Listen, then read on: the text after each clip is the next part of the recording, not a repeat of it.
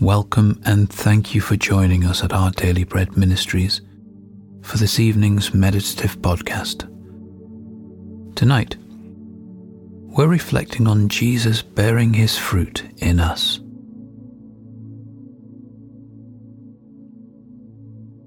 As we begin, calm your heart by taking some deep breaths. Try to get as comfortable as possible. Put to one side the events of today as you ease out the tension in your body. Come now, as you are, to hear the word of the Lord. This is the place to be still before God, allowing Him to fill you with His awesome presence and infinite love.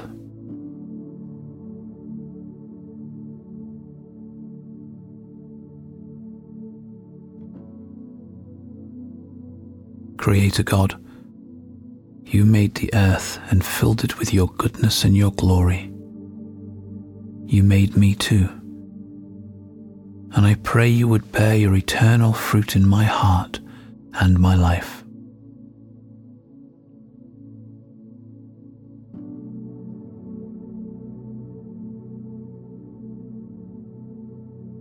Jesus says in John 15 4 5, Remain in me as I also remain in you. No branch can bear fruit by itself, it must remain in the vine. Neither can you bear fruit unless you remain in me. I am the vine, you are the branches. If you remain in me and I in you, you will bear much fruit. Apart from me, you can do nothing.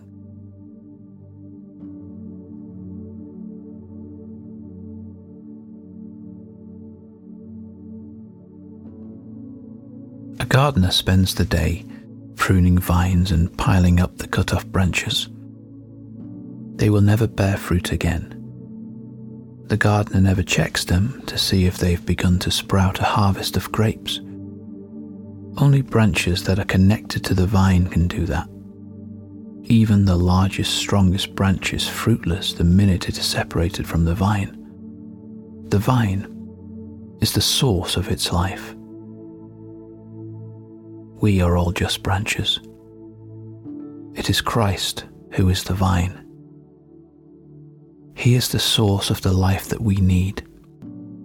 He is the source of all the fruitfulness in our lives. It is He who gives us love for the unlovable, peace in the midst of turmoil, patience as we endure seasons of waiting. Our fruitfulness gives glory to Jesus because it is nothing less than His life flowing through ours. Have you been striving, straining to bear good fruit? Cease striving tonight and come to rest with Jesus. He will live His life in you as you simply come.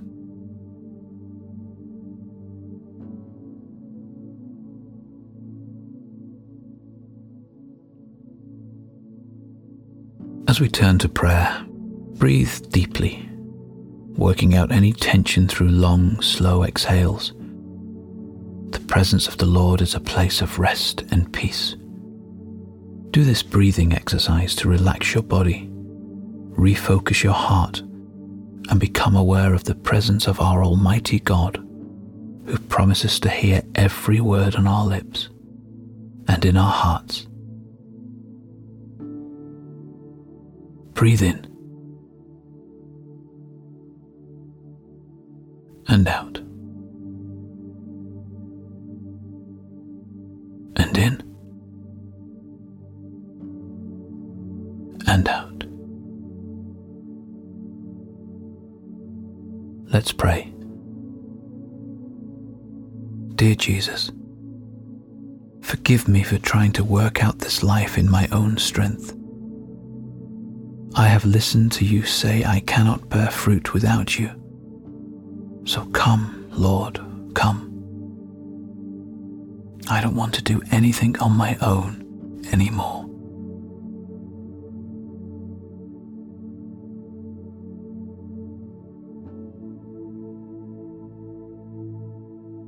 Lord God, thank you that you are the gardener in my life, making me more fruitful blooming with colour and joy. The process may not always be comfortable, but I trust everything you are doing in me.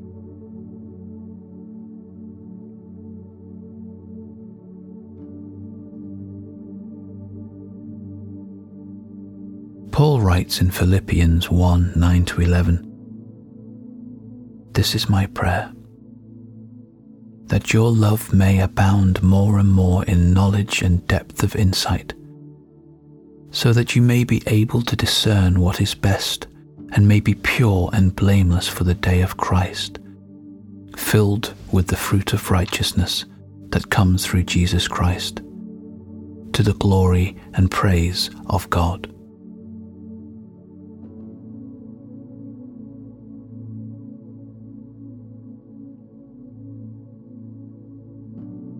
Let's close with a final prayer. Heavenly Father, thank you that you make me so much more.